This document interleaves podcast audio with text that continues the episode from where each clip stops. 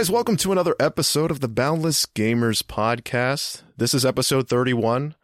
I'm your host, Mike, and joining me today is the man who thinks my special oatmeal recipe is disgusting. The famous archaeologist, Indy. Indy, it's been a minute. It has. We've been on a long ass break. So, what you been doing? Um, well, I mean, uh, a lot of my time's gone into uh, expanding Boundless Gamers outside the podcast a bit. We now have an official Discord. We have a Twitch channel. Um, some of the social media responsibilities have been moved around. Now we're uh, we're all kind of on each other's platforms. So it's been a it's been a cool break. Um, I'm really excited for what we're doing in the in the coming year. I guess I should just plug in the social medias right now since we're talking about it. yeah, you can search uh, at Boundless Gamers. We're on Twitch now, Discord, of course, Facebook, Instagram, and uh, the Twitter. So yeah, that's done. Thank God. I don't have to talk about it anymore. I'm glad you brought it up like immediately. Yeah, uh, you know that's what I always do. Thank you. That that was a good call because I would have just dragged that out and uh, everybody would have started turning the podcast off. You know, me and Jacques hate doing it. It's necessary, but we have to do it. So I gotta ask, what is it about the social media plugs that you guys hate so much? It's repetitive saying the same thing over and over and over and over. I don't hate it as much as Jacques, but it does annoy me. Like like Jacques just loathes it. if it was up to him, he would just get rid of it completely. Never mention it. Oh no. Can't get rid of it altogether. But that's why like whenever I'm hosting, you know, I just before I even say who's on, just speed through it right through the intro. Yeah, you may have something there. This doesn't even matter. Let's let's actually get into the show. Uh, well, well, before we get into it, I know this isn't video game related, but it's something that just happened a couple hours ago, and I mm. want to mention it. Bob Saget passing away really sucks. Really, really sucks. I grew up with Full House. Um, I loved his scene in that Dumb and Dumber movie, which I hated. By the way, I don't like that movie, but his scene where he walks into the bathroom and he sees all the well shit on the walls. It's not really right. shit. It's the Hershey bar that's smeared all over the place. He just flips out and goes nuts. Man, just him and Betty White so close together, dude. Yeah. God, it's a terrible way to start this year off. Ugh. I mean, that's the that's the twenties that we're living in. Just horrible fucking bookends. Yeah, it's just been a shitty few years. Uh, hope I hope yeah. COVID is going to end soon, and we can all go back to our conventions. Well, I never went to conventions, but we can go back to the E3s and. For some reason, I'm really stuff. surprised you've never been to a convention. No, that that's not true. I've been to one convention. It was the oh, 2008 okay. Comic Con convention. Oh, nice. I just never been to a video game convention. Oh, okay. No, then okay, then we're on the same page then. But that's a story for another time. Right. Some crazy shit happened there. Well, uh, maybe, maybe I'll bring that up in a surprise mechanic one of these days. Mike's convention escapades. I'll just mention one thing. There was a guy dressed up in a Spider-Man costume and he freaked everybody out. He was jumping off the walls. and they had to remove him. They removed him? They kicked him out. Like he was freaking everybody out. It was the creepy Spider Man. Oh god. But anyways, let's move on to what we're playing. Indy. What you been playing during the break? Dude, I've I've bounced all over the damn place. I'm not even gonna lie. Um, we went on break. Um, I played a lot of Guardians of the Galaxy. Uh, I still haven't beaten it and then of course you know we still play Halo um, towards the end of the week or in the middle of the week just randomly. Apart from that, uh, I've played a lot of Inscryption. Um, I love that game. It it's a little weird um, how it starts off in 3D, then it goes to sprite based, and then it goes back to 3D.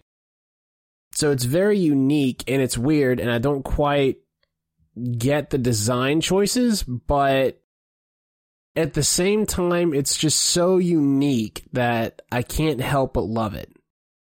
Um, apart from that, I mean, everything else that I've been playing has been on the stream. So everybody's kind of seen what I've been playing. That's right. You did stream it, uh, Inscryption. And I was watching that and I was like, uh, I don't know if this is for me. well, you came in in the uh, second act of Inscryption when it goes back to sprite based. I think you would probably like uh, the opening of it, where it's like in a very creepy cabin. Um, you have somebody who's almost like keeping you hostage, and if you lose, he actually kills you, and then you have to start the game over. Yeah, I should have caught the beginning of that.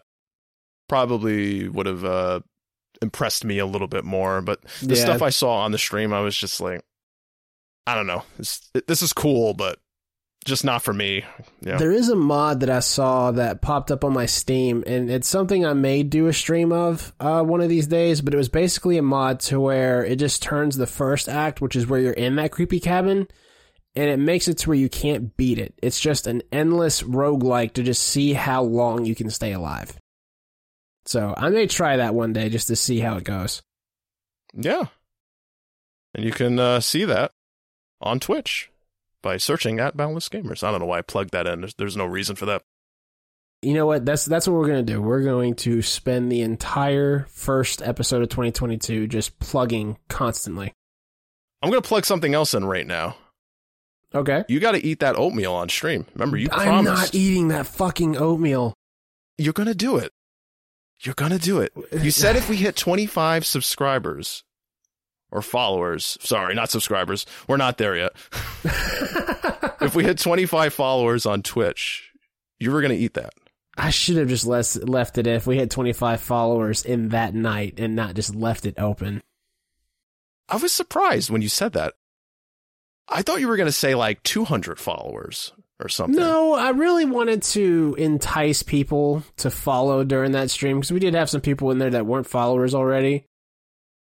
For those that don't know, Mike, why don't you go ahead and just tell everybody what the recipe is because it is basically a running meme in the Boundless Gamers community for those that have joined the Discord and everything. They probably know what's going on or been on the stream. But I know there's people that listen to this show that haven't jumped into any of those chats or anything like that. So you're going to have to explain why this is so god awful. And I just need more people to tell you you're wrong.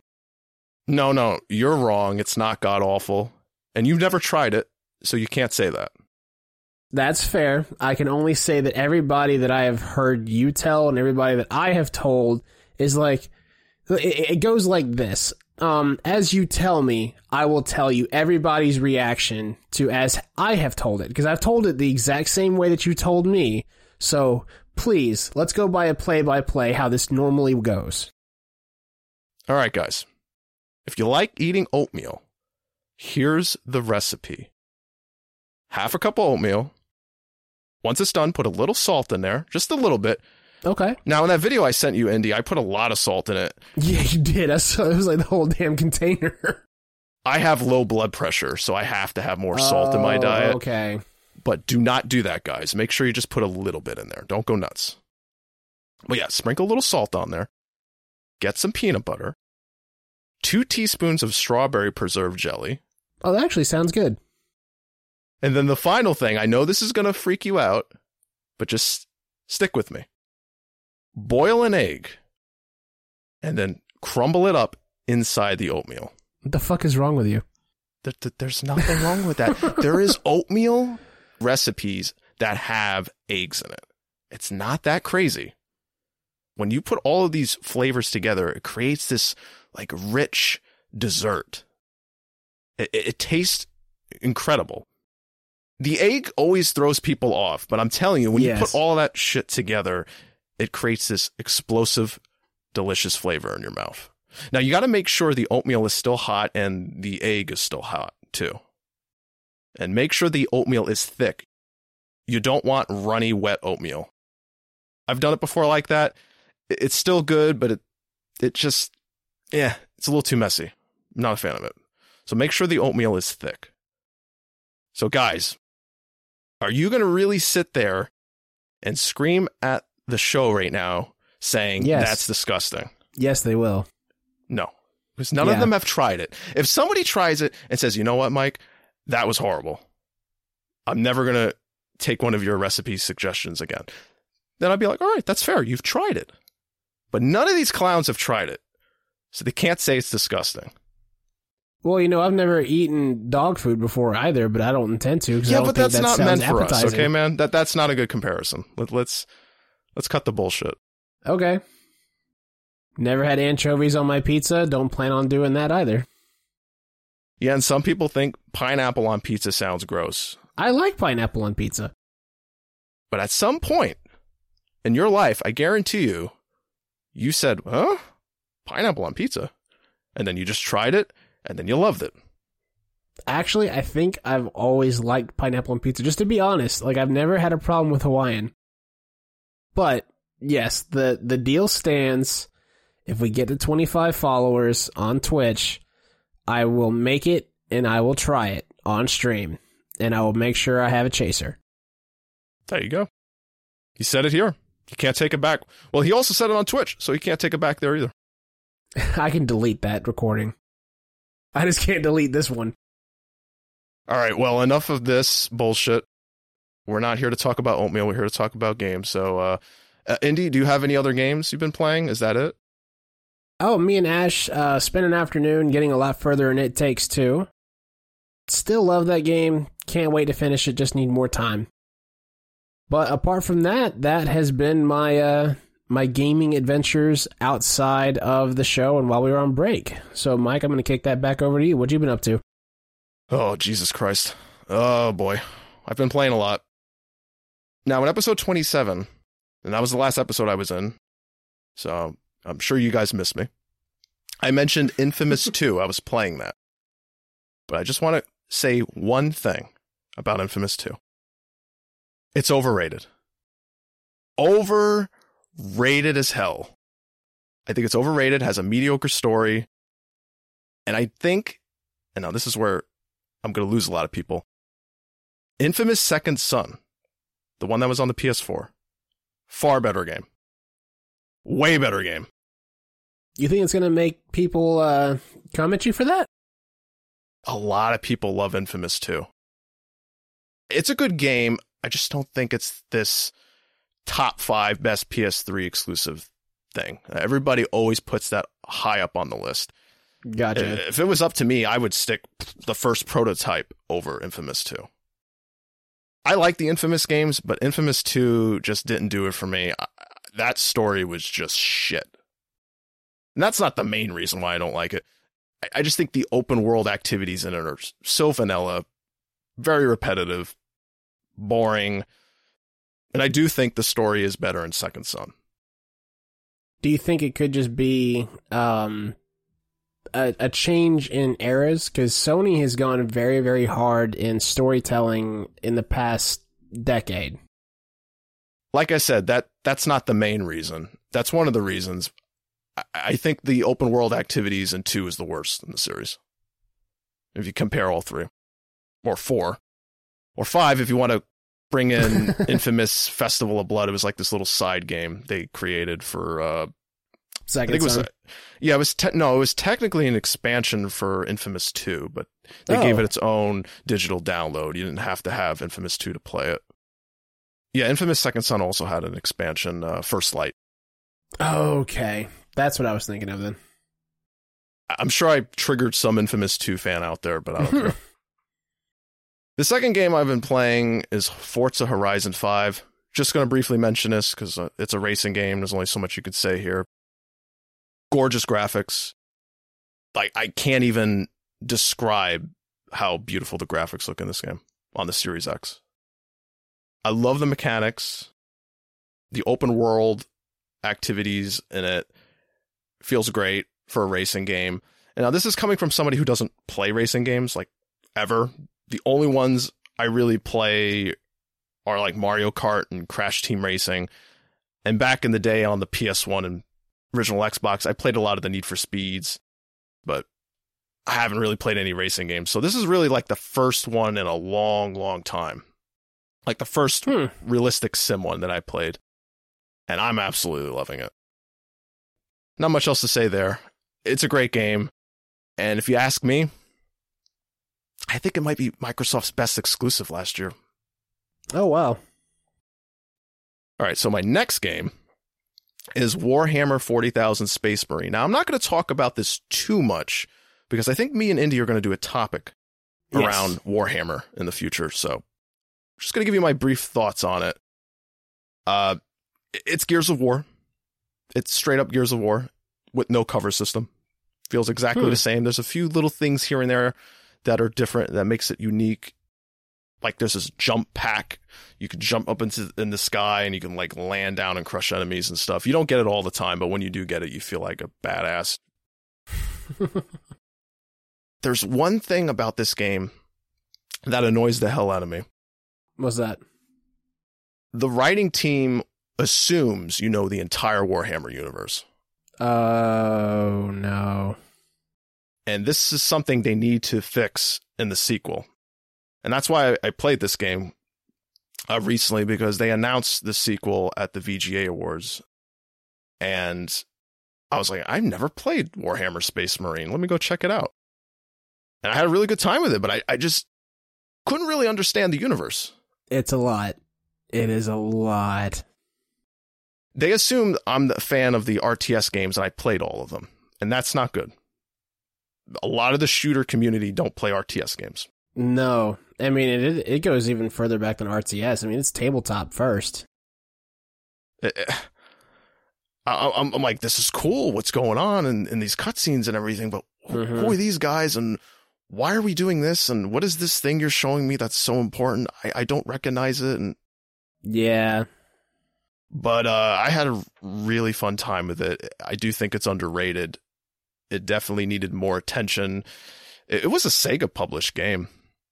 I don't know if they publish all of this the Warhammer games, do they? Um, I can tell you real quick because I have a few Warhammer games installed on my PC right now. I didn't know that when I booted it up. I just saw the Sega logo. I'm like, Sega. I am going into my Steam library right now. Okay, Warhammer Dawn of War. Publisher Sega. Yep, they did all of the RTSs.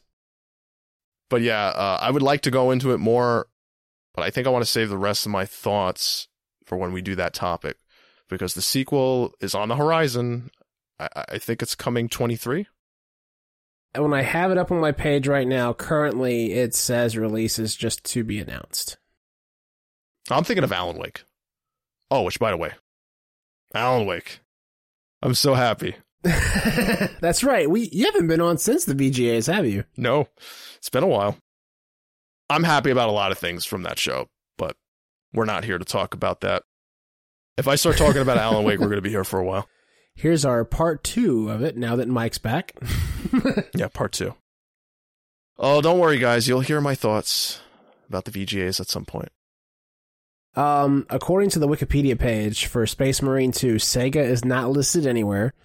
Uh, the developer is going to be Saber Interactive and it's being published by Focus Entertainment, Gotcha.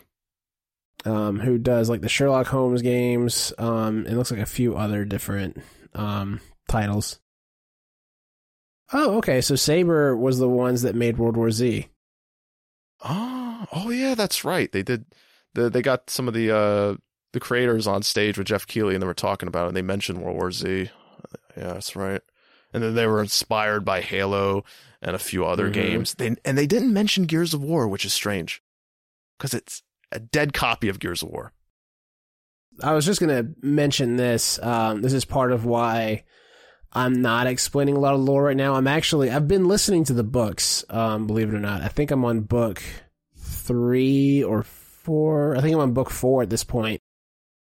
Even when I started off with the books, uh, listening to the Horus Heresy, it's another one that like it, they don't explain a whole lot. You just kind of pick it up as you go but the lore is super interesting and even lore wise it very much so comes across as gears of war in space Yeah.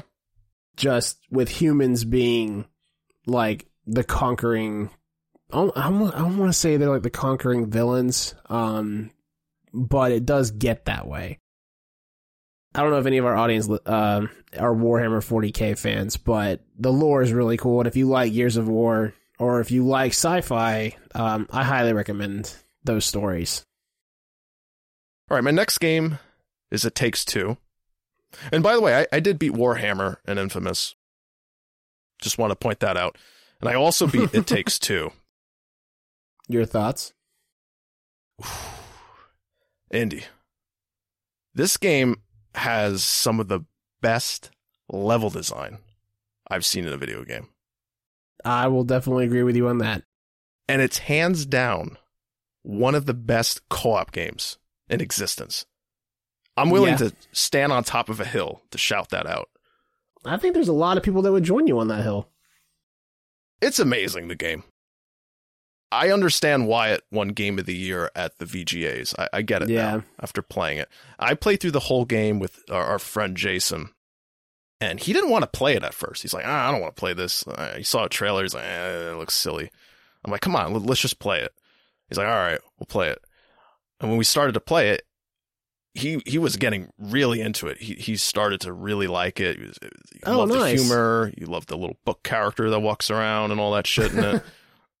After we beat it, he's like, "Yeah, that was pretty good." You should never judge a book by its cover. No. Never. Sometimes you just got to open up that book and start reading it. But yeah, the game reminds me of Honey, I Shrunk the Kids meets Toy Story. And I know there's other objects in the game that come to life and stuff. It's Mhm. not just toys and things like that. But that's that's what I was thinking when I was playing the game. It's the same vibe I got. It was like Honey, I Shrunk the Kids, uh, Toy Story, and Brave Little Toaster. Brave Little Toaster. Oh, I used to love that when I was a kid. Holy shit. I haven't seen that. God, probably over 20 years. I know what I'm watching tomorrow. No, I'm not going to watch it. No, no, oh, no. But yeah, this, this game shocked me. And I don't know. Let's just say this. It's getting very hard for me to pick my game of the year now because I have Mm. five games in the running and I'm lost right now. I don't know which one I'm going to pick. Yeah, I can't recommend this game enough. Guys, it's on Game Pass. Just go download it. Now, you're going to need a friend to play it with. You can't play it by yourself. You either got to have somebody in the same room or you got to play with a friend online. Now, there is one thing I will say about the game I don't like, and people have brought this up in the comment sections uh, when there's like posts about this game and when people are talking about it. And I have to agree with them on this one issue. What's that? It doesn't have a matchmaking system.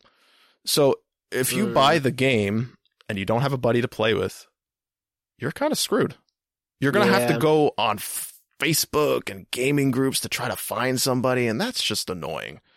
So if Hazelight makes another game, well, well, they will make another game at some point, but whenever their next game does come out, they need a matchmaking system Yeah. just to cover all your bases. That way everybody can play the game. Moving on. I know, guys, it's it's a lot of games, but I, I played a lot of shit recently. I'm, I'm trying to go through these as fast as possible. The next game is Kena Bridge of Spirits, and I did beat it. There was um, a debate recently within our group as to whether or not it qualifies as an indie game. I did a little bit more research about that. It, it, it is a very small studio that made it. It's like 12 people. Oh, wow. Okay. It's an indie game. I know some say it could be a double A game, and that's what I was saying before, before I you know checked out all this shit about the developer, and I was wrong. I, it, it's an indie game. But anyway, yeah, the game is beautiful. Such a gorgeous looking game. I love the Pixar uh, designs for the characters. The music's great, very soothing. The combat is very similar to Horizon Zero Dawn. Hmm. Not as good, but it's it's similar to that. Yeah. Uh, the story's cute, but sad and depressing at the same time. Kena is uh, a spirit guide, and she's just trying to help deceased people move to the physical, Oh, I didn't move that's from the what it was. physical to the spirit world. Yeah, that's that's what it's about. And she has these like Okay. little like cartoon Pokemon looking creatures that follow her around. They help you out in the environment, and they uh, assist you in combat and stuff like that. Okay, cool. Just a gorgeous game. I I can't say that enough. about this. It's so beautiful to look at. There's going to be moments where you're walking around in the game, you're going to be like, "Oh wow!" You're just going to stop and just take in the scenery. Nice. It's that pretty. I do think the character models are, um, well, while they look good and they look great, I don't think they look as good as the environment. Jacques disagrees with Okay. me on that, but it, it seems like the they put a lot more work into the environment. It doesn't mean the characters look bad; they look great. It's just I could see that there's a difference there. Not really a complaint, just just a nitpick. right. The next game is Far Cry Six. I beat it today. Oh wow. Yeah, I just binged through the main story. It's it's complicated. Yeah. I have mixed feelings. Like it's beautiful, beautiful game. The the environment's fantastic. With the way the sunlight bounces off objects and the trees and the road and the rain's hitting it, it's it's gorgeous. The uh, voice acting in it is incredible, and uh, the main actor, oh shit, always forget his name. It's like uh, Gian Giancarlo Esposito. Did I say that right? Is that how you say his name? Uh, let me see. The dude from Breaking Bad, Mandalorian. He's a great actor. Yeah, I think you got it. Um, Giancarlo Esposito. Yeah, he was fantastic in the game. Every time he showed up in the cutscenes, it was a treat. I was like, "Oh yeah, all right, he's back. All right, let's sit here and watch his performance." like, he, he's he's excellent in the game. Everybody else in it does a good job. There's a few weak ones here and there. As for the story, it's predictable. El Presidente is a dictator. He's bad. Yeah. He's doing evil things to our people. We have to start a revolution. We have to take him out and all of his lieutenants and blah, blah, blah, blah. It's, you know where it's going. You know how it's going to end. Right. There's moments in the story that are really good. It's just the predictable nature of it just kind of bogs it down a little bit. I think the open world activities is better than fives. It it doesn't feel overwhelming. They didn't put a bunch of shit all over the map like, like Assassin's Creed Odyssey or Valhalla, where it's just overwhelming. Oh my god, there's shit everywhere. I don't know what to do. They toned that down a little bit in this game, and I really appreciate that. They still kept the level system where it's like, oh, this area's level 14 and you're only a level 11. I mean, you can Oh, do it, but you're going to get your ass kicked. I just, I hate I that. hate that mechanic so much. When they brought that into the Assassin's Creed games, I was so pissed. I would have preferred that Assassin's Creed like more so modeled their stuff off of Dark Souls to where you don't really get an indication as to if this thing is way stronger than you. You just go fight it and get your ass kicked and then decide, uh, you know, maybe I should level up a bit. It's it's not as egregious like the Assassin's Creed games where Well, that's if good. you progress too far in the story, you're going to hit a wall. Right. There is a, a little bit of a difficulty spike in Far Cry if you keep going with the story. But the good thing is there is a story mode you can pick. If you if you there's well there, I should say there's two difficulties in the game. There's normal and then there's story mode. And there's no achievement or trophy attached to these, so it really doesn't matter. You can play it on story. And I'm not going to lie, I, in the third act I just stuck it on story just to get through the game. because I, you know, I was I'm going to be busy this week with editing and other things. I don't want to Yeah. wait a whole week to play the game. Like, let me just bang this shit out. It, it's tough to compare it with Halo Infinite because Halo Infinite's open world stuff is a first time for them. Yeah. The Ubisoft has been doing this for a long, long time. So if you are going to compare the two, obviously Far Cry is doing it better because they've had a lot more Yeah. experience in that department. Yeah, I don't know what else to say. I, I do think it's worth playing. Uh, and I, I see the game on sale frequently for 20, 25 bucks. Hmm. I don't know if it's worth 60 bucks, but if you can get it for 25, pull the trigger. But yeah, that's it. That's all I've been playing. I got nothing else. Sorry if I bored you guys. I don't I don't think I did, but you played a lot. yeah. We we had 2 weeks off. I mean, I had to bang some shit out. So you're saying the moral of the story is keep you editing. Yeah. If I'm busy editing, I don't have time to play shit. That's how you got to get me off the consoles. right. Anyways, let's move on to the inventory. All right. This week, we have five items in the bag. Now, going forward, I think we're only going to do like four, five, or six news items every week because it was kind of getting overwhelming uh, with the other episodes nine, ten different things. I'm just like, let's move on already. But if there's a week where there's a lot of crazy announcements and we just have to talk about everything, that's fine. We, we can do that. But if it's a normal news week, I don't need to talk about everything. Just the important things. So the stuff that people really care about. That's the kind of stuff I'm going to try and pick going forward. At least when I'm host. I mean, when Indy and Jacques are host, they can do whatever the hell they want. Uh, you guys all heard that. So if me and Jacques have another ADD rant, he said it was okay. As long as you keep it within a certain time limit. you can have as much ADD moments as you want. Just, just, yeah, just be aware of the clock. Gotcha. That's all I ask. Please. Coming from the editing department, it's hell. Understood. Anyway, let's get this going. Number one, new games with gold and PlayStation Plus freebies for January are now live. This month, I, I do think Xbox is a little bit closer to PlayStation's, just a little bit. The only reason why I say that is because I actually looked at the Metacritic scores for these games. Hmm. So I've written them all down for you guys, and I'll let you decide who has the better lineup. Let's start with Xbox first. The first game is NeuroVoider. Do you know anything about this game, Andy? Nothing. Nothing? Well, I do have a little quick read up here. It just says set in a cybernetic world featuring an original soundtrack from cyberpunk artist Dan Terminus. Battle through hordes of vigilante robots using endless combinations of nuclear powered weapons. This is how they wrote it out. Okay. Play co op with up to four of your friends. Uh, it, it's basically just a twin stick hack and slash RPG, twin stick shooter. Okay. The Metacritic score is 80, but there's only six critic reviews. So do keep that in mind. So not a Hmm. lot of reviews. Now, the next game is Aground, and this game has no Metacritic score. So I, I don't even care to read this. It just sounds boring. I'm moving on. Radiant Silvergun is the third game. Now, this is the best game in the lineup for Xbox.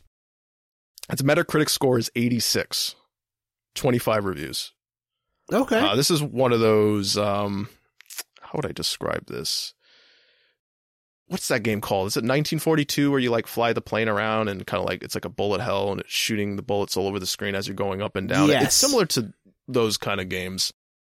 So I'm probably going to check this one out because a lot of people love this game. This is actually a very highly rated Xbox 360 arcade game back in the day. So I'll give it a shot.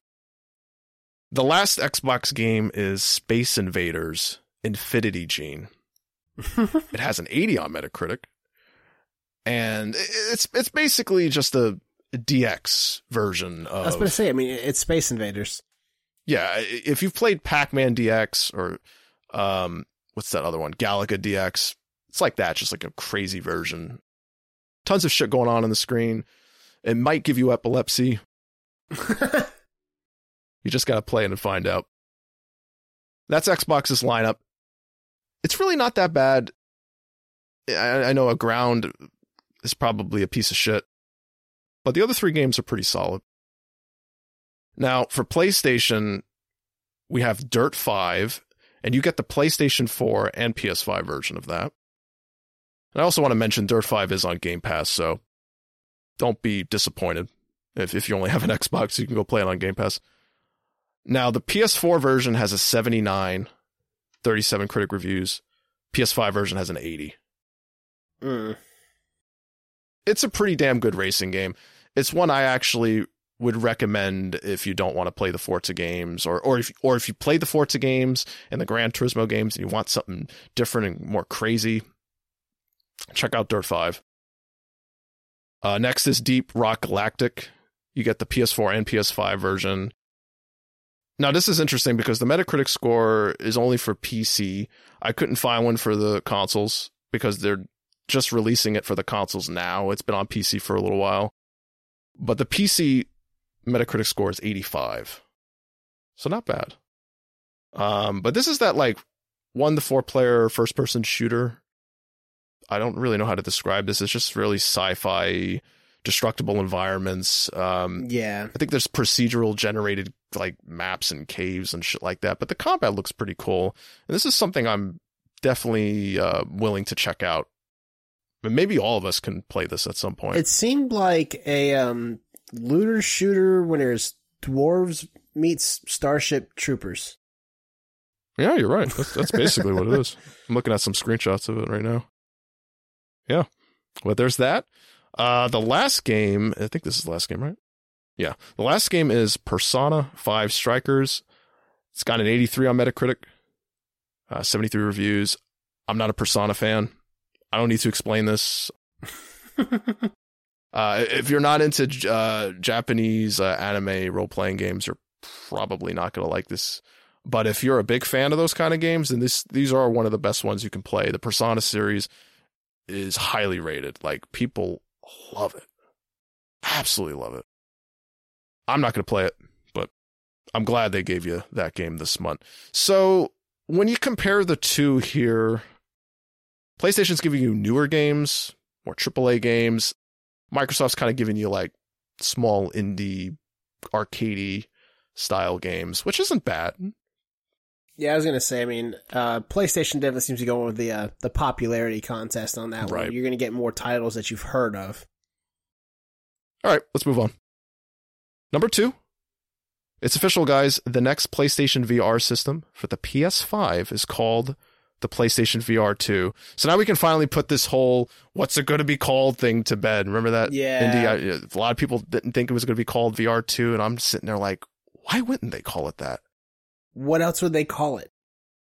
The first unit sold incredibly well with PlayStation VR as the title. Why wouldn't you put a 2 in front of that? Right. It's a brand that's recognized. But uh, yeah, Sony dropped a whole bunch of new information about the unit. They also announced uh, an exclusive PSVR 2 game, and it's called Horizon Call of the Mountain. Yes, that Horizon. Oh, I didn't hear that. Yeah, there's a trailer you can check out too. It's being made by Guerrilla and Firesprite. Firesprite was uh, recently uh, acquired by Sony to work on VR games. So there you go. All right, guys. So here's the features for the PSVR 2. Now, there's a ton of cool shit. It's a lot of stuff to read, but I'm just going to kind of scan through this and just point out the uh, the good stuff. Uh, one thing is visual fidelity. Th- this thing is going to have 4K HDR, 110 degree field of view, OLED display, freaking 90 to 120 hertz. The headset is going to have a rumble feature inside it. So I don't know how that's going to work. If I don't know if someone smacks you on the side of the head in the game, you're going to feel it. you might get a concussion, but that's uh, one of the things. Yeah, the PSVR 2, it tracks you and your controller through integrated cameras. So this VR headset is going to have built-in cameras inside it. You're not going to have an external one hooked up to your console somewhere and you have to put it in the specific position so it reads your body and your movements. No, That was so needed. that is gone. Thank God. So yeah, this thing combines eye tracking, uh, headset feedback. I already mentioned that with the vibrating and all that shit. 3D audio. God, there's so much information here, guys. You know, I just recommend you just go look up this PlayStation uh, blog post. There may have also been a video for this. I'm not quite sure about that, but there is an official PlayStation blog post, and it goes over all the details for this uh, new VR unit. And the more I read here, the more expensive it sounds because Right. this thing is not going to be cheap. I, I think it's going to be in the ballpark of four to five hundred dollars. I think I'm leaning towards five hundred. And there's a lot more information I'm, I'm not talking about because it just goes on and on and on. It's a lot of nerdy shit. So, guys, if you want to find out more about this thing, go over to the blog. I'm very excited for this. I've never owned a VR unit, and I really want to get this one, as long as it's not uber expensive. they're gonna have to compete. That's the main thing. Um, because right now I just pulled it up. You can get an Oculus Quest 2 off of uh, Amazon for 300. But here's the thing, Indy. You got to connect your Facebook account to that. It's a requirement, and people don't like that. A lot of people don't like that. Yeah. It forces you to have a Facebook account and integrate with Facebook. And some people are saying, well, what is Facebook gathering? What kind of data are they taking from this? And I don't know. I'm not one who's worried about that kind of shit because every device we use is gathering data. Yeah. Your phone, your consoles, your freaking smart clock, whatever the hell you have in your house, your Alexa, it's listening. As somebody who works in the phone industry, I promise you, none of you know just how much data that they are getting from you. Yeah. That's just how it is now. But anyway, I'm sorry I cut you off. Um, what you, were you saying about the Oculus? The uh, I was going to say, I mean, if they have to be able to compete. I mean, I know people's uh, hesitations are going to be like with Oculus, you know, the whole Facebook thing. But like you said, for people like you and me, that's not going to affect a lot of people. So I think that they're going to have to release something at a price point that's going to compete and not be way, way, way super high. Cause I mean, they're selling to the console people. Cause I mean, if you have a PC and it can run VR, there's already a big VR base out there. It's just they had a very shitty headset for the PS4, and now they have to, if they want to continue to make money off of that market, this is almost a necessity. It's either make a better one or let it die. So mm. I'm I'm thinking this right. is going to be roughly around 299. I don't know if it's going to be around that 500 mark. Wait, so are you saying you think the PSVR 2 should be 299? I'm saying it's going to be somewhere between 299 and 399 tops there's no way it's going to be 299 i hate to burst your bubble. 399 is possible. I'm saying 299 is the absolute lowest it could be. I would love that. I mean make it 199 shit. I would i'll buy two. Um there's one thing i forgot to mention. I, I know they've mentioned this before when they first announced the playstation vr 2 but i think it's worth mentioning again. This thing is only going to have one cord that's it. One cord to the PS5, no Frankenstein setup like the first release. Um, I don't know if that bothers you, Indy, with the original VR unit because having wires all over the place was that ever an issue with you? Because I know you have one. To the headset itself, it's not bad because it is just one cord to the headset.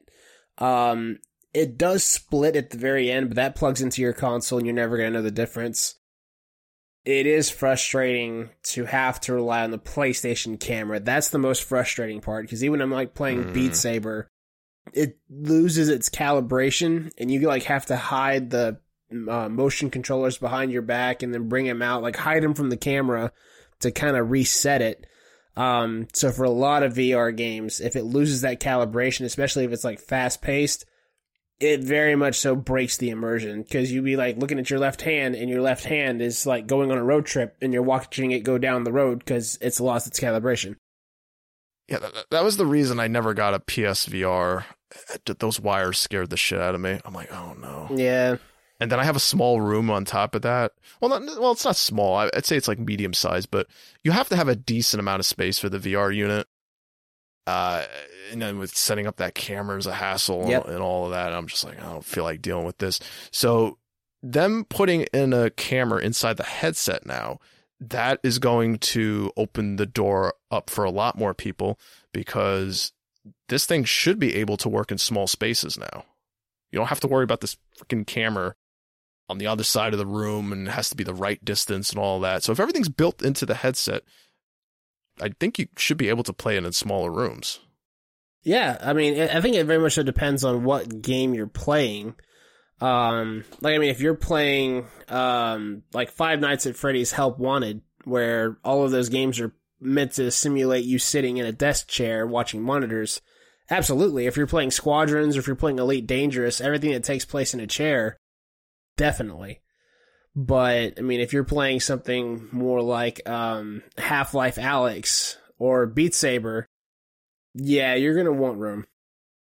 Yeah, when you start swinging your arms around wildly, you don't want to be in a closet. Yeah, you don't want to accidentally swing your arm and then like destroy one of your sideshow collectibles or something like that. Oh, it's gonna happen. If I get a VR2 unit, I know I'm knocking down one of my NECA shelves. It's gonna happen. You don't have any sideshows, do you? No, but I do have some expensive figures though, so gonna have to lay styrofoam down all over the floor. So if I hit anything down, it'll uh, protect them. there you go. All right. Number three. Ubisoft is bringing its subscription service to Xbox. And as a bonus, you're going to be getting Rainbow Six Extraction day one on Xbox Game Pass. And the cool thing about Ubisoft Plus's subscription is they put new titles on there, like right away. So Far Cry 6 is already on there. Uh, but it's $14.99 a month. And uh, one thing that's kind of disappointing is Microsoft didn't work out a deal with Ubisoft to get it on Game Pass Ultimate. So if you want this, you're going to have to cough up an extra $14.99 a month on top of, you know, Game Pass and whatever else you have, Netflix and whatever. Mm-mm. So it's an added extra cost. Uh, and Ubisoft came out and said, no, it's it is a separate thing. It's not going to be on Game Pass. The service they they they came out and said that. I'm not going to get this because I just have enough subscriptions. I got them up my ass and everywhere else. I, I don't need another one. Game Pass already provides me enough games. Ubisoft is just mostly open world titles, a few shooters here and there. Game Pass gives me a massive variety of games from tons of different genres. I think I'm good. Same. You know what? I said I had five things. I'm going to shrink it down to four because this next one, I'll just mention it. A thing came out talking about the Last of Us remake nearing completion, but it's not official. It's just some insider. Uh, I think his name is Tom Henderson. He, he just kind of said, "Oh, you know, I have sources that are telling me it could be done at the end of the year." I don't know. It's still in rumor territory, so I'm just gonna move on to the next thing. It's, it's, Okay. when they officially announce something, then we'll uh, really get into it on the show. So I'm I'm just tired of talking about rumors. Yeah, and remakes, but that's me. Yeah. All right. Last item. E E3 2022 cancels their in-person event. And as of right now, we don't have any information yet about them having some sort of an online only version, but I'm pretty sure that's coming because they did that last year. This is not surprising. The virus is getting worse again with the new strain. I mean, we can't have conventions we just can't have it right now. I mean, they're getting canceled left and right. There's even uh, sports games getting uh, delayed because a lot of the Yep. players are sick. So we're just not there yet. It sucks. I know some want to go back to these uh, events because they enjoy checking out all the new games and being there in person, but it's not worth getting sick. I mean, health comes first. I mean, I'm not surprised, man. This new variant, it it it's spreading like wildfire. Like everybody I know at this point thinks that they've had it or is confirmed that they had it. I had it. I will say this was my second time going through it, and it was to put it honestly, it was a cakewalk compared to the first time. The first time was a living hell um, for a few days. This time felt like a, a head cold, um, but also, I mean, it, it depends on your own immunity and just how well you can handle it. Yeah. So no, I, I'm not surprised at all, especially with just rapidly changing news on the matter too. Like, how's it going to affect you if you're vaccinated? How's it going to affect you if you're not vaccinated? There's still so many unknowns. It, I'm not surprised at all. It's always best to err on the side of caution. You could show me this shit online. I'm good. Like, I'm good. Show me some trailers. Yeah, and uh, whatever. And, let's be honest here, Indy.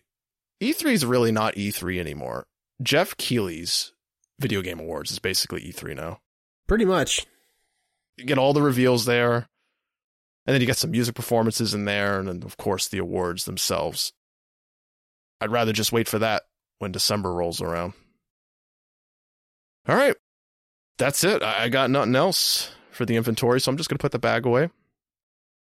Now, back in episode six, me and Jacques did a topic called Battlefront 2 Gave Us Friendship. Now, we talked about how we first met and we shared some old Battlefront stories from our clan days. So I thought it'd be fun if Indy and me did a part two discussion for this episode. Because him and me both got recruited at the same time. Mm-hmm. We played for a team called Right Wing Conspiracy. And uh am I remembering this right? Did we both get recruited at the same time? Were you in that room with me and Green Giggler and Dark Gifts when he was giving us that little speech? I don't remember if you guys were getting a, giving a speech. What I remember is you guys were in practice, um, and I had met Gifts through another guy um, whose gamer tag was Darkside99 and his sister, uh, Fluffy Odds. I played with them all the time, met Gifts, and we'd met on Halo 2, I think. And then I happened to going through my friends list and I saw Gifts was online playing Star Wars Battlefront 2. And I was like, oh my God, I want to play that game with somebody online because this is shortly after I got on Xbox Live for the first time. So I joined the room and I think, I'm not sure what was going on, but only certain people could hear me. It may have been you. You may have been the only one that could hear me because I was playing as a grunt. I forget who was playing as a Wookiee. It was on Tatooine uh, at Mos Eisley, and the next thing they know, I'm playing as a grunt, and I'm going toe to toe with whoever's playing as that Wookiee, and I was staying alive, almost like kicking this Wookiee's ass, and they're like, "Who the fuck is this guy?" I remember this, and I remember Gibbs being, "I don't know who he is. Get him out of here." And then all of a sudden, everybody could hear me. Like somebody fixed the chat. I was like, "Yeah, I'm I'm friends with Gifts. We met on Halo. Blah blah blah blah blah." And all of a sudden, the tone changed. Like, we need a grunt. And then the rest was kind of history from there because I just started kicking it with you guys. We ran a couple games, and next thing I know, you're like, "Y'all want to you want to play with us on our uh, on our team?" Like, yeah, sure. yeah, and you're good enough to be in the starting lineup You're in there. You're in the top yeah. eight, I think, on on the clan. Yeah, you were the grunt. I was the engineer, of course. Mm-hmm. The sniper might have been teammate forty. Can't remember. I think so. Oh no, I think he was the rocket guy. Nurlock might have been the sniper. That sounds right. I don't know. Gifts, I I'm gonna be honest, he wasn't good. He wasn't really a good player. He was good at calling out um, yeah. things that were going on on the map, like, oh, this is happening here. What you guys here? Go there. But when it came down to the combat skills, he wasn't really good. And right. I can say that because he was a piece of shit later yeah. on. Yeah. So I can criticize his gameplay all I want here. it's so interesting that he's the reason that we both got into that clan and to this day, now he's universally despised. yeah. I mean, we've kind of talked about it a little bit on episode six when me and Jacques did this topic. It's just that one day, well, it, started even before this. Um, let me let me back up a little bit. Snookum, I don't know if you remember Snookum, Sarah. She mm-hmm. used to be on RWC before I got there, and uh, gifts creeped her out quite a bit. I remember that. And she left to go over to play with Contita Social Outcast. That's the clan Jacques was on. Yeah. And I eventually went to them uh, down the line. Yeah, so that that was the first sign, but the the big sign that I saw, well, it wasn't a sign. I, it's, it's something I straight up saw him do. Me and George were in a room where he was talking to a bunch of young kids in the room saying stuff he shouldn't be saying. Just leave it at that. We don't need to get into the details. Uh, I'm sure George will be on the show at some point. He, I'll, I'll let him describe his own feelings um, about that situation. But for me, I was like, I'm 16 at the time, and I'm like, dude, what are you doing? what are you doing? And we, we reported that to you know the, the leaders, the other leaders. Gifts was one of them. It was Stratus. Uh, I think his name's Chris, and Drenton, uh, Josh. Yep. Uh, we told them about that, and, and they were like, you know, we're we're not surprised. We've seen or we've heard other things from other people about stuff like that, and uh, Jesus. and it was just it got really bad and eventually he got kicked off the team well they didn't kick him off right then and there which i was surprised they demoted him Yeah. we still played in the league matches he still ran the squad the battlefront team and then we eventually got to the playoffs we had a perfect season record except for the last game because me and Nurlock refused to play that match because we had backups who showed up for practice and they were there the entire time. Some of the starters weren't Yep. there, they didn't show up. And when it came time to play the match, the starters showed up and they're like, all right, you guys got to leave. The guys who've been practicing there the whole time. And I'm like, I remember that. no. Like, I'm not playing then. They're like, no, they're like, no, Mike, no, you got to stay. I'm like, no, I'm not playing. I believe Nurlock did the same thing. And we were the Yep. two best players on the team. And I heard we lost that match. Oh, we got our asses kicked. I actually remember that night because I remember being like, "Okay, um, let's get this over with." I don't know who led that squad. Um, There wasn't one. oh, okay. there, was there wasn't one. It Mhm. was just there was no call outs. There was jack shit, and then we didn't even ended up picking the maps that we agreed to play. Oh, no, that, that was the playoffs. You're thinking of the playoffs. The first playoff Okay, game. maybe I'm blending the two. Yeah, the first playoff game, we practice on uh, certain maps, and, and we had the the choice of which maps we wanted to play on. I think we were like home field advantage or whatever the hell they called it back then. And it was like, all right, cool. Let's pick these three maps because we're really good at these three maps. And we practiced on them. We practiced on them. And it was Nurlock's idea to play these maps. And Gifts was the leader for the squad. And he didn't like that. He didn't like that we were all listening to Nurlock and not Gifts. and when it was time to submit the maps, Gifts submit three of the hardest maps in the game, or maps we weren't really familiar Yep. with. It was like Tantive, uh, Geonosis, and I can't remember the other one. And we did not practice on those. No, Now we probably could have won if we practiced, but we just didn't. Yeah, I mean, it was radically different maps than what we had been practicing. Like, it wasn't even just the fact that they were harder. It was the fact that we were playing maps like Bespin and Dagobah, um, and I think we were playing Hoth, Hoff, yes. and Mhm. none of them got picked. We're like, what the fuck are you doing? He's like, well, we'll be fine. We'll be fine. Nah, we weren't fine. No, we, we No. got our asses handed to us. I remember that. I remember the first game we played was Tantive, and I'm like, this is not going well. That is a hard ass map, by the way. That is not easy. It's just tight hallways. Especially when you're playing against a team that has drilled on it for the past week. Yep. That was their map. hmm And Nurlock was not happy about that, and he just left. And I never seen him since. He just vanished. Oh shit. And when Stratus got wind of that, he kicked Gifts off the team, and I and I think it led to him getting kicked off the entire clan. Like you was, you're out. I think it went on a little bit longer because I remember him playing with us a little bit more into Halo 3 because they gave me the Halo 3 team and I wasn't going to put him in the lineup. And then that's when shit got even worse because it, a 16 year old kid was leading the Halo 3 team and we had another undefeated season. Now I remember why he got kicked. I just remembered. He used to talk to Tayu Kid privately, allegedly. I think he did. He would tell him, Oh, you know, you're young, just go wild, do crazy things and stuff. So Tayu Kid disappeared at one point. I was like, Mhm. Where is he? He's gone for a few months. And then eventually he comes back and he's like, Yeah, I'm actually uh, going to be a father.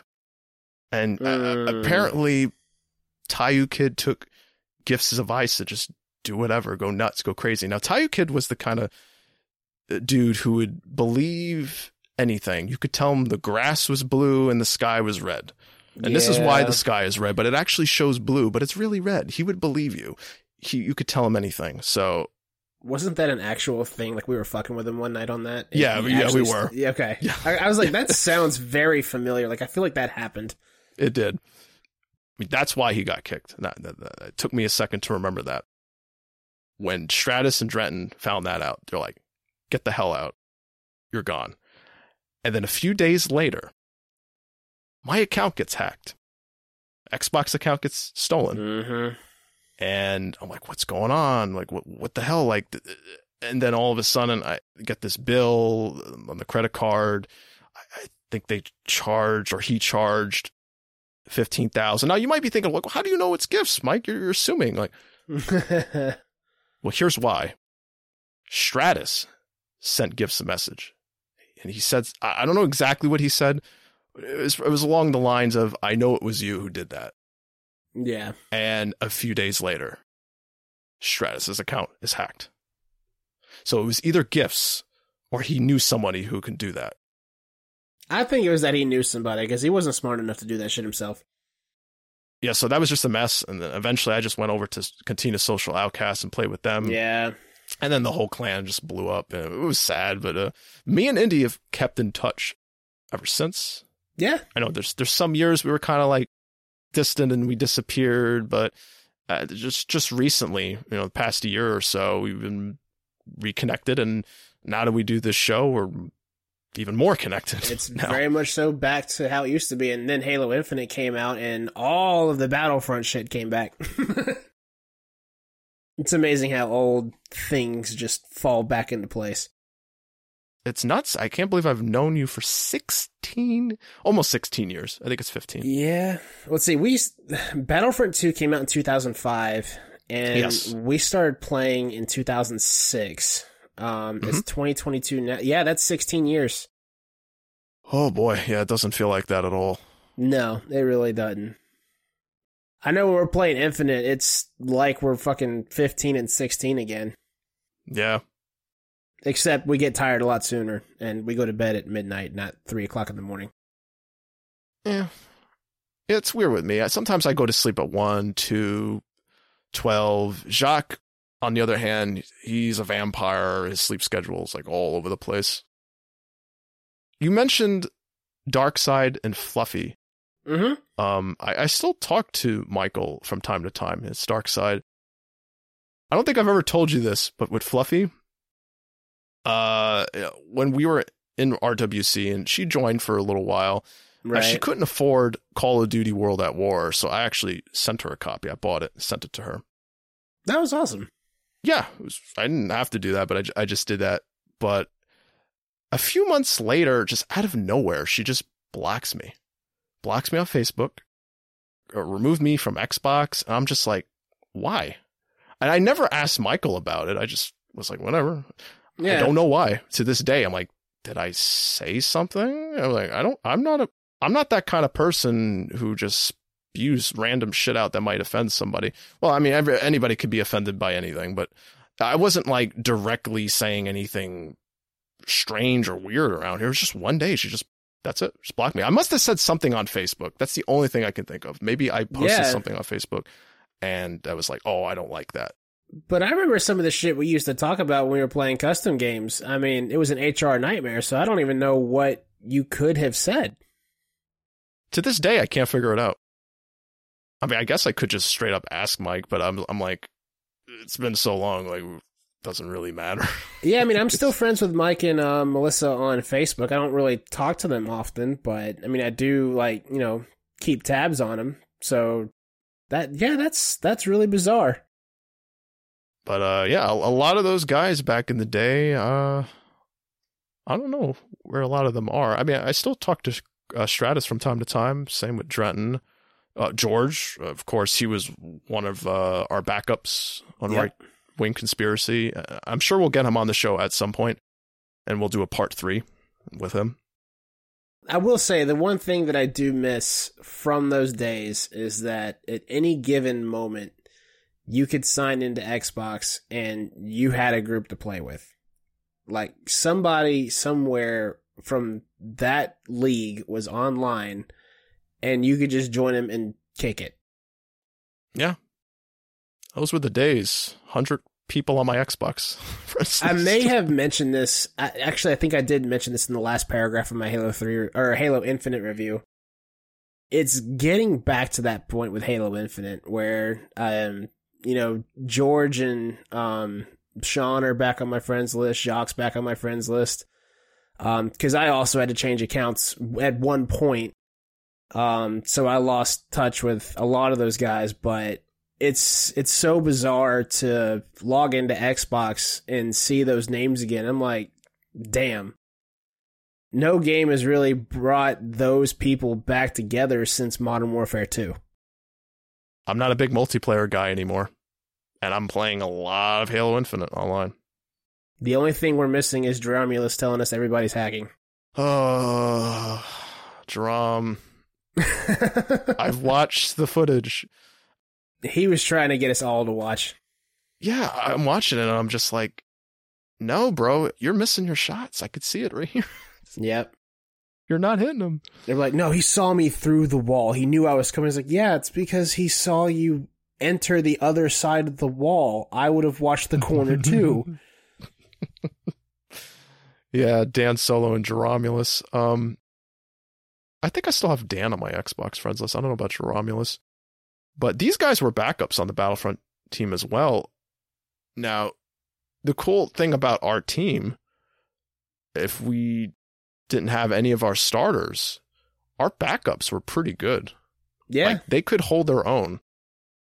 I'm not saying the rest of the league was shit or anything. I, I, I like to compare us to the um the Michael Jordan Chicago Bulls team where they had an incredible bench. Like when Yeah. the starters came out, you had to deal with the bench. and they're pretty Yeah. good. You could put them up against some of the starters for other teams. So that's kind of how I felt with our um, team. Yeah, or even the um the Atlanta Braves bullpen back in the late nineties, like it didn't matter who was starting. You just you're gonna have to work for it. I think the only reason that they were backups was just scheduling issues. That was it. That and we had a lot of players. Nah, that's fair. I think we had enough to form two teams. I think that was a regular topic. I think it was like one person shy of having a second team. Because I want to say we there was a talk for a while about fielding a second team. That's right. Never happened.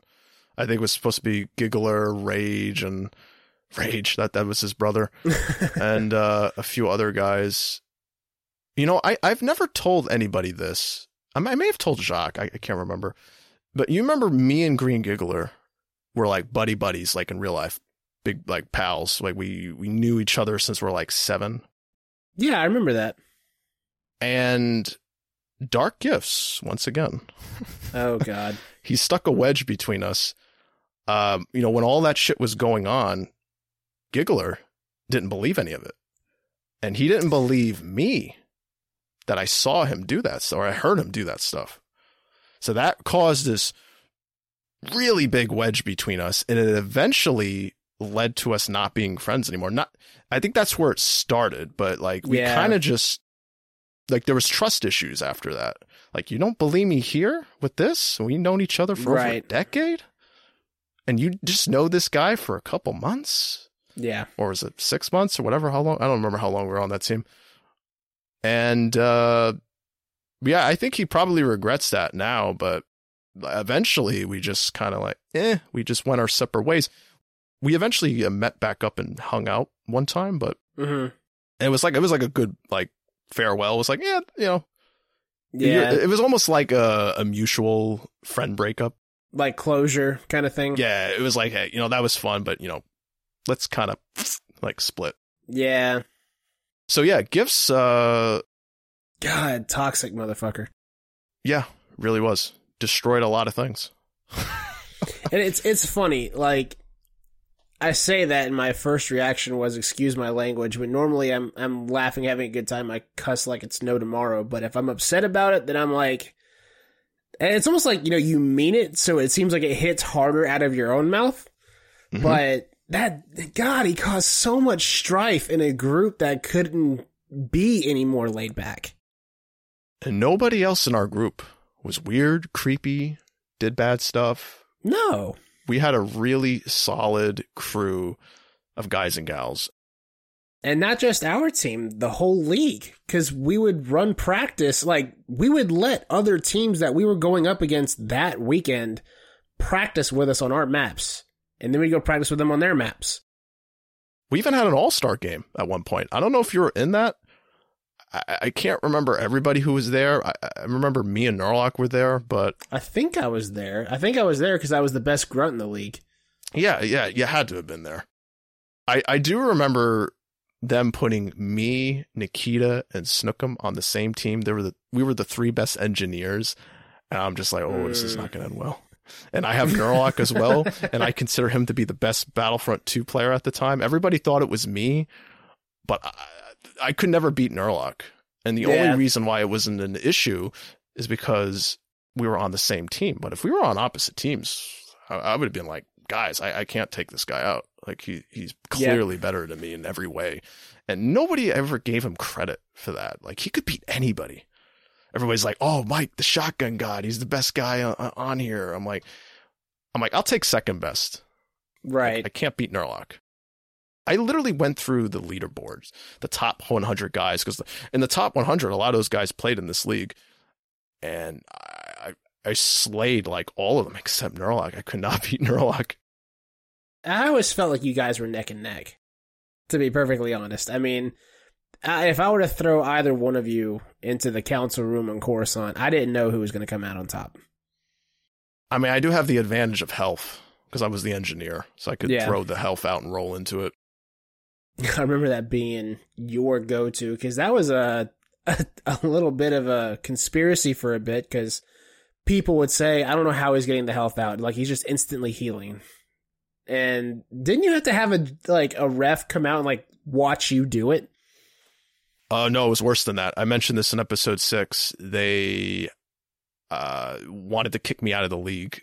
I had to meet with the guys who ran the league, and they're like, "Okay, what are you doing? Show us." And I and I would show them. I would like roll really quick, grab my health, and stand up and shoot immediately with the shotgun. And when you do that, the shotgun spread seems to be a little bit more accurate Yeah, because the animation of you rolling and getting up, you're still kind of in a crouched position, and, and Yeah. naturally in shooters, your aim is better when you're crouched. So when I'm rolling and shooting, it's it gives me that crouch aim. Gears is the same way. Yeah, with the shotties. That's what I was doing, and just constantly getting health from the gonk droids and stuff, or re- uh, Mhm. resupplying my um, stuff. I, just always had health. I always had a full bar, and if you did get me down, I would throw one out, and roll into it, and I'm getting full health again. It, was, Yeah, it was a smart play. and I taught uh Nikita that. I, it wasn't Nikita, no, it was Sarah, it was Snookum. I, I taught her how to do that, and then she, uh, she was already a really good engineer, and then she started to learn that as well, and it was yeah. If we were on the same team, it was just lights out. But I do remember you being the absolute best grunt. The only other grunt I'd say that was close to you was Beast Smash, and Yep. I think he was on our team. So we had the two best grunts in the league. The only thing that put me ahead of Beast Mash is like the first few minutes of a match, I would not go after any players. I would kill every single AI I could find, unlock that elite rifle, and then it was time just to go nuts. Mm-hmm. That's the key. I did the same thing to get the flechette shotgun. Yeah, I mean, we might lose uh, an objective or two at first for doing that, but once you have the better weapons, it's so easy to take it back. God, I love that game. Yeah. I, I, I still love it. I played it not that long ago on my uh, Xbox. Still feels great. and it- it's funny, it has button mapping, so you could customize it to play like a modern game. Simpler times, but also more complicated times. Yeah, I don't miss leagues. I don't miss that at all. I I I I miss competing, but I don't miss the politics and I don't miss the drama. Like I if I could field a team um and just play in like a a bullshit goof off league like a bowling league, but like for Halo or something, I would gladly do it if as long as I didn't have any scheduling issues. Yeah, I actually would do that. If everybody like came together and was like, "Hey, let's make this cool little league. Hey, we'll even put some money in it. Everybody throw in 5 bucks. Yeah. Whoever wins gets the pot." Yeah. That'd be cool. Like if me, you, and Jacques fielded a team, like a, just a four man squad, that that'd be fun. Maybe we'll do that. If uh, Boundless Gamers ever grows into this uh, massive community, maybe we'll make a a battle, uh, Halo tournament or something. That would actually be a lot of fun. Maybe we maybe we should do that. I mean, we actually have a pretty decent following. If you follow us and you're interested in that, please let us know. Because uh, now that I'm thinking about it, if we legit like get enough people interested, I will gladly organize some kind of like Saturday, Friday, weekend tournament, whatever it needs to be, and we'll just fuck around and have a good time. I call Indy and Sean. The Boundless Gamer crew has to be on the same team. It's just we Yeah. can't separate us. No. May maybe a little lopsided, but the other team's just gonna have to deal with it. It's our tournament. We do what we want. Yeah. I pick whatever the hell I want. we should field the team just like CSORWC. Oh just my bring god. them together. You know, that's something I've thought of doing way back when Battlefront 2015 came out. Like, what if we reached out to all the OG guys? Oh, just got everybody back. Yeah, from all the the teams, and we just had one big bash. Just call it like a reunion. Never happened, but it would have been cool. I mean, I'm I'm down. We can try and reach out, see who wants to do it. But I don't even know if some of the guys that we rolled with are even gaming to this day or not. No, I mean Stratus, I think has a PS4. He hates the Xbox brand now. I think he still uses a 360, but he doesn't want any new Xboxes. Yeah. Um, yeah, I don't know. I, I think some are on PC and shit. Yeah, that that'd be a little confusing. Yeah. Unfortunate, but it'd be one day. I mean, you never know. We'll we'll see what happens. I think that's it for this topic. Uh, I don't I don't know what else to say. Well, I have a lot more to say. It's just we'll be here for another yeah, hour. I mean, the rest of it's just reminiscing at this point. We definitely told the story of how you and I became friends and some of the same shit and drama we went through. But, I mean, as crazy as the stuff that we went through was, I have like it, thinking back to 15, 16, even through like 18 because we we played for a few years hmm is some of the most fondest memories in gaming that I have to this day. And as much as I hate Dark Gifts' as guts, he did introduce me to a lot of cool dudes, and I probably wouldn't be talking to you right now if it wasn't for him. That's the one glowing thing about Dark Gifts. Everything else is a pile of shit. Yep. I'll thank him for that one thing and he can kindly fuck off.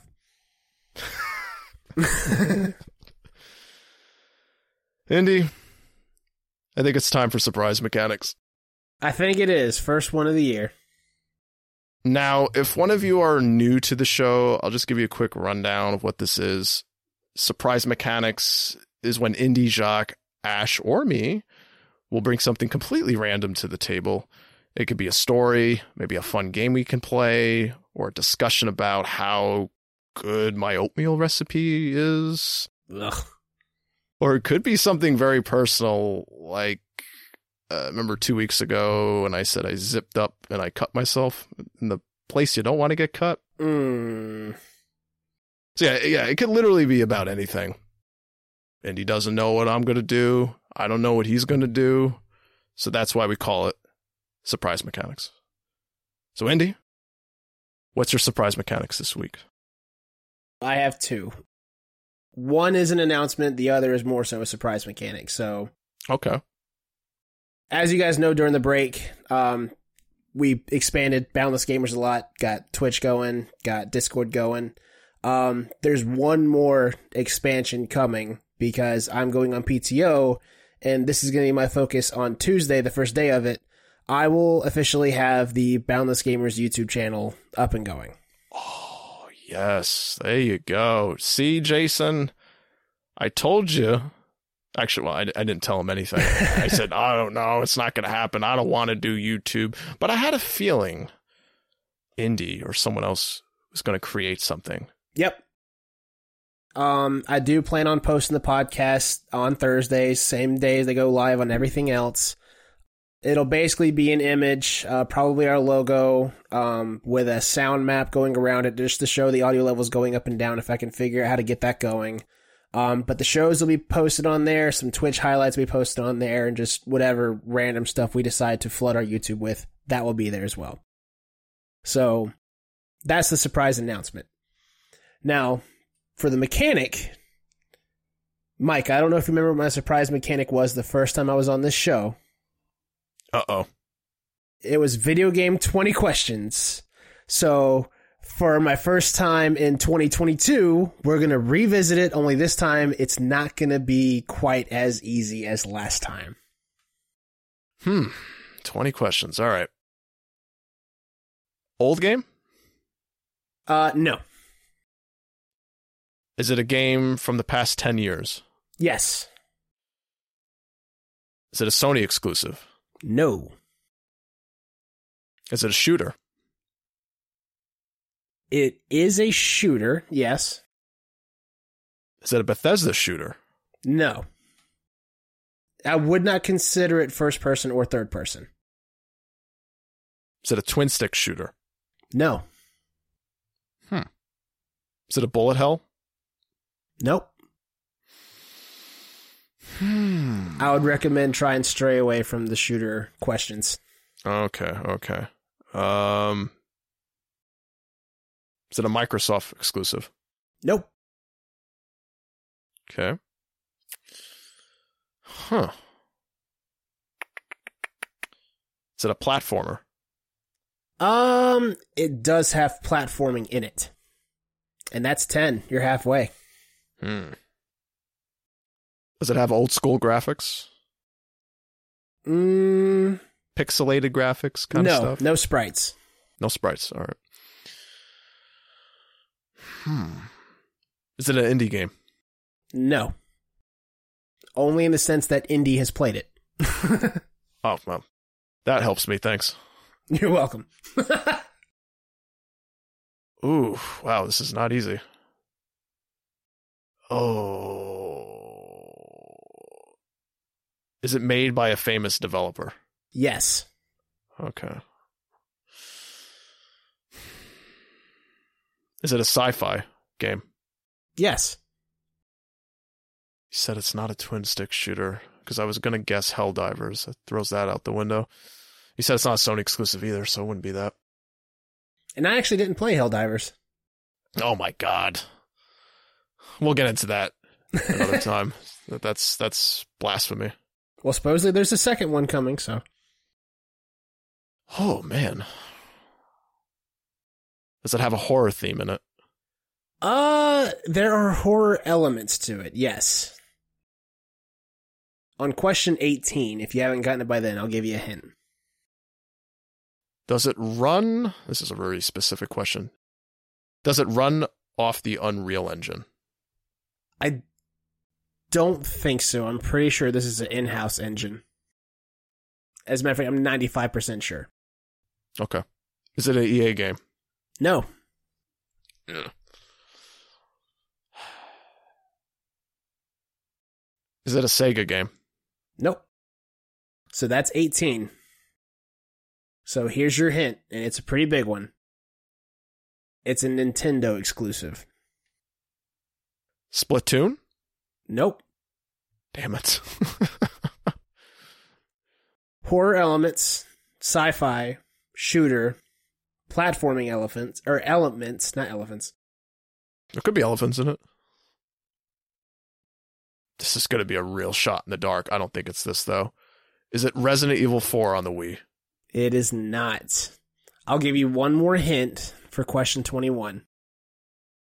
You asked if it had horror elements. You could almost say it's dreadful.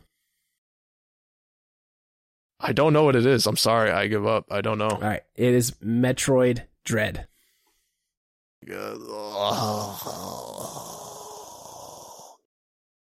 I can't believe you didn't get it.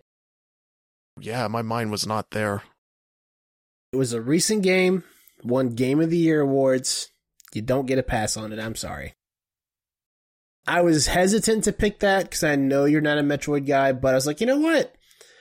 I talked about it on the podcast. It's been in the news somewhat. We talked about pirating it, so well, we didn't talk about doing that. We talked about it. No, no. pirated. Let's let's be specific here. yes, let's let's re- let's rephrase that.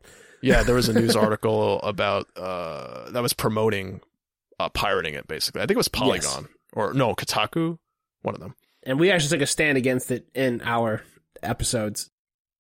But yeah, uh, that's what it was, and those are my surprise mechanics. That was pretty good. I'm gonna be honest with you, I don't think Jacques would have gotten that either. I don't. I, well, what, is it you or Jacques that doesn't like Metroidvania? Well, I wouldn't say I don't like it.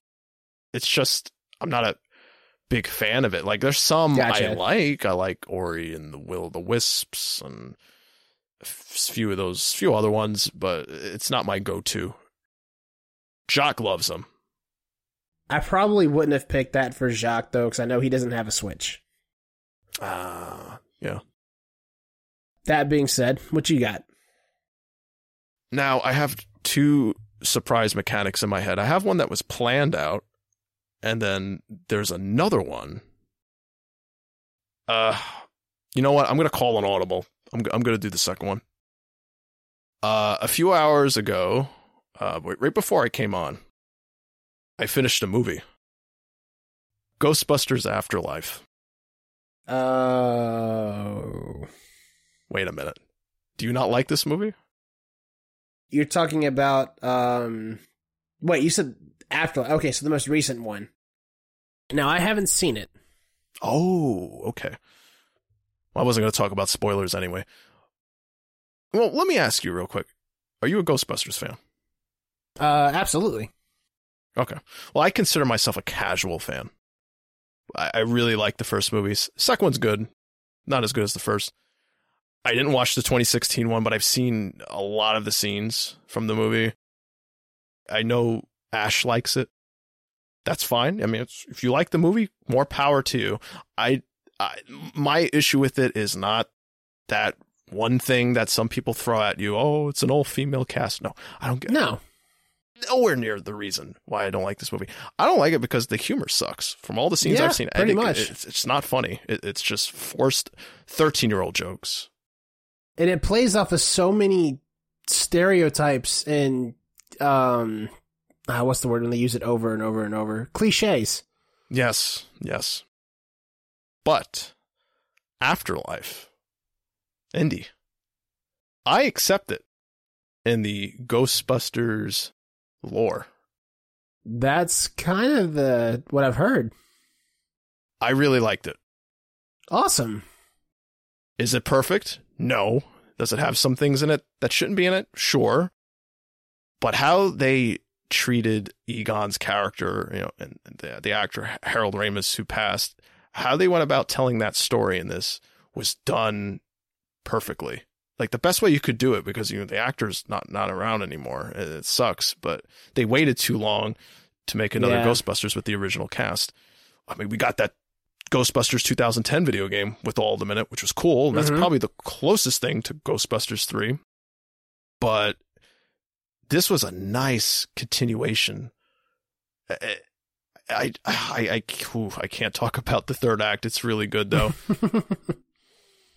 I like the story. I, I, thought it was great that, that Egon's family inherits the farm and then they start finding this stuff about him. Well, uh, one of them, uh, the, the daughter of Egon, knows a little bit more about him. And I like that the Ghostbusters event in the 80s is like it happened in the real world and it was just kind of like a thing that was forgotten. Like it was a crazy event that happened, but everybody's just kind of like, eh, you know.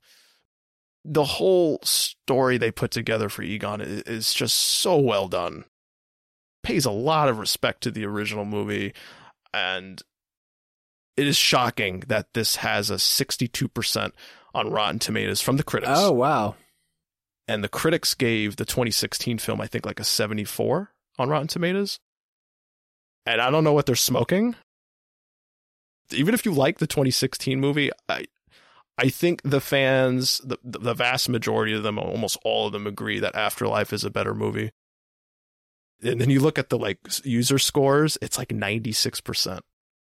So the fans Mm-mm. love Afterlife. And uh, I'm just very happy for the hardcore Ghostbusters fans who've been wanting a proper sequel. I mean, it's it's not the sequel they they wanted, you know, with with the original cast, you know, a three Yeah, they could I have mean, done in the 90s or something. They didn't do that, but this is the closest thing they've gotten, and I'm very happy for them.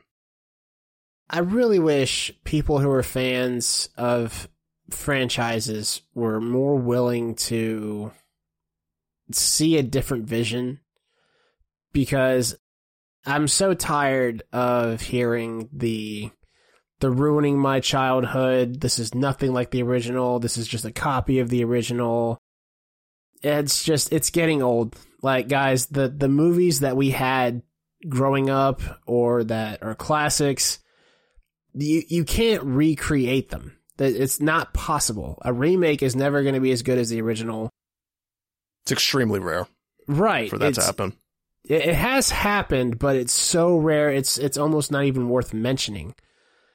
The only thing that you're going to get are going to be new classics or um, just new movies that have original ideas. Mhm. That's where like you're going to find those things. If you're banking on like I, I, I don't know uh, the next Star Wars that has nothing to do with the Skywalkers to recapture A New Hope, it's not going to happen No, it's not.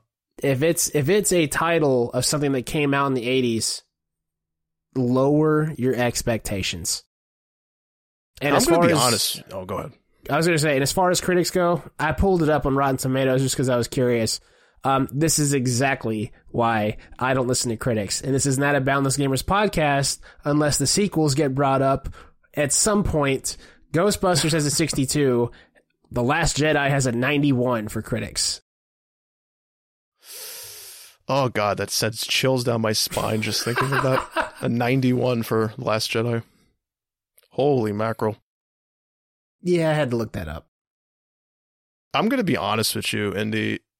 When I first heard about this project, this Afterlife movie, I was like, "Oh, they're going to do it again." I'm like, Yeah. 2016 movies wasn't that good, and now you're going to try another film. But then once they revealed the story and they give us a little bit of it, I was like, "Hmm, like okay, all right." And then they showed the first trailer. I'm like, "Oh," I was like, hmm they may have something here. And then now finally being able to watch it, I was like, wow, this is a ton of fan service here. Like in the good way, not in the shove Yeah. it in your face kind of way. Like, haha, like, like in the Last Jedi or Force Awakens, like, oh, look, there's Han Solo, there's Chewbacca, there's R2D2. I mean, there's a little of that here and there in the movie. I want the same treatment for some of my favorite franchises. Yeah, I mean, it, Uh. it just it depends on who they get to make these. I mean, from what I understand, um, from when they were trying to get it off the ground the first time, uh, Dan Aykroyd and Harold Ramis were working really hard to get a good script together. At this point, I don't remember if Dan Aykroyd was still um, like the writer for this movie or not, but I know that it definitely was a passion project. So you're just gonna have to get people that have high passions. If you don't have somebody that's a high passion for the source material, you can always tell because they throw shit out the window. Yeah, Star Wars sequel trilogy. Right. And then you get people in like Jon Favreau and Dave Filoni doing The Mandalorian, and it's like, this is what this should have been. What what the hell? When this becomes available to watch, you know, rent and everything, hmm check it out. I was gonna ask you, how did you watch it? Did you like go to a theater and see it, or did you? no, no. A, a friend of mine let me log into his Amazon account. I was able to. He bought it because you can buy it digitally right now, twenty bucks. Oh, I didn't know that. I might have to do that this week. Twenty bucks is. I know. I know some people are like ah twenty dollars to. Uh, you are buying it. It's a digital copy. It's not like you're renting it for twenty dollars, so it's it doesn't sting that much. And I mean, me and Nash have started going back to the movies at this point, but we also like if something comes to digital early to where you can buy it, it's not like out out yet. If it's a movie we want to see, I mean, to go catch a matinee and popcorn and everything, you're going to spend 40, 50 bucks at the movies. But we also frequently do in home movie nights where we'll actually go out and we'll go like re-engineer movie theater popcorn and we plan a movie night like we'll decorate for that movie like it's a date night at home and you're going to save a lot of money. Yeah, and I don't have to worry about you know. Th- th- all right, this is a random story, and this will probably be the last story we tell. Uh, first movie we went to go see after COVID and theaters were back up was Mortal Kombat. We have HBO Max. I could have watched it at home, but I was like, I really want to go back to the movies. I love going to the movies. I just love that experience. I shit you not we went and we immediately were like, oh yeah, these are things I don't like about the movies. Because two rows up or two rows up from us, over to the left, maybe about eight seats. I'll just say this. The chick's head was in the guy's lap the entire time. And he had both arms across either side of his seat, like he was laid back and enjoying himself. And then when the lights came back on, Pretty sure she had something on her face, and we definitely saw her underwear. What is? I don't. I don't understand this. I got to do it in public thing, but yeah. And some people be like, "Well, it's it's dark in the theater. You can't see." I don't give a shit if it's dark in the theater. No. No. Maybe the guy had a fantasy about being in a dark room watching a Mortal Kombat and then just somebody yelling finish him. The moment you heard that in the movie, that's when he was finished. Yeah. Yeah. Sorry if this grossed you out, guys. Uh, welcome back to the show. Dude, that's nothing. We've said way, way crazier shit than that on this show. Yeah, like your oatmeal. no, no, we're not ending it like this. No. No. Don't disrespect my oatmeal. I mean, if Liara is real, she would eat it. Oh God. And that wasn't a euphemism. That was not a euphemism. I think we're done. Yeah, I, I got nothing else. Uh, man, it was really good to get back into the groove of things and yep. doing this again because I haven't been on the show since episode 27, so I've had a long break. Yeah, time to shake some of that rust off. It's not that I didn't want to be on the show. It's just it's just we wanted to see episodes with you know Indian and Jacques, Ash and Jacques. Get some new rotations going. Yeah. I mean, we're going to be seeing uh, more of that going forward. So there's going to be some episodes you're not going to have Indy, you're not going to have me. I'm sorry if that breaks your heart. but this is the way it has to be. Plus, it gives yeah. everybody a break. I mean, I mean, it does. I was hosting a lot mm-hmm. at one point. What, like 15 episodes in a row? That's what it felt like, at least. Maybe, right. maybe not that many, but uh, yeah. So we're gonna have a better schedule with that. Jacques going to host some. I'm going to host some. Indy's going to host some, and maybe even Ash will host one at some yeah. point. Who the? Who? I'm not going to lie. I love having a four man roster now. Like, yeah, it, it, feels like. A, I mean, not that uh, we ever felt pressured, to, you know, to make sure you know show gets done. Guys, we got to stream this, that, and the other.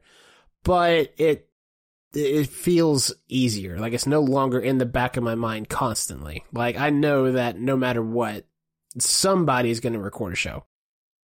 And worst case scenario, you'll get a solo episode. Yeah. That's not the worst case scenario. The worst case scenario would be no episode, but yeah. whatever. All right. Real quick, just mention the social media shit. You can follow us by searching at Boundless Gamers, Twitch, Instagram, uh, am I missing one? Facebook. uh, you can now follow us on. Yeah, did I mess that up? Let me start that over. Twitch, Facebook, Instagram, Twitter. We have a Discord page now. You can check that out and chat there, or you can leave us comments, you know, on any of the things I just mentioned. You can do that as well. And please show up for some of our streams because we'd really appreciate it. Uh, just, you know, our last one we did was Dead Space, and Indy was acting like a scared little girl during it, which is understandable. It's a scary game. That was one thing I forgot to mention. I'm sorry, guys. We do want to plan another community event um, here soon to where we can get more people from the stream playing. Um, the next one that we do is probably going to be Jackbox Party. So be looking for that. Um, me, Jacques, and Mike and Ash are just going to kind of figure out what day is going to work best. And um, you should be getting an announcement relatively soon. And there's actually one more thing I forgot to mention. Jacques probably yelling right now, saying, "Mention it, mention it." next episode, if everything works out, it should be our Boundless Gamers Awards show. All four of us are going to be on it. That's right. Me, Indy, Ash, and Jacques. We're all going to be in the episode. And we're going to talk about, you know, our picks for game of the year or some other ones I can't mention right now. I'm not sure if we're supposed to reveal those or not, but uh, we'll show those soon. But yeah, Yes. hopefully next week we'll do that. If not, maybe the week after, whatever. We'll see. Point is, it'll happen in January at some point, most likely next week. Most likely, unless something catastrophic happens and then we have to push it to February. All right, Indy, I'm done. Thanks again for doing another episode with me. I Absolutely. really had fun here. And uh, I think we'll, you know, not, not I think, well, we will catch you in our next episode. So stay tuned for that. But until then, I'm Mike. I'm Indy. And this has been another episode of the Boundless Gamers podcast. You guys all have a good one. Stay safe.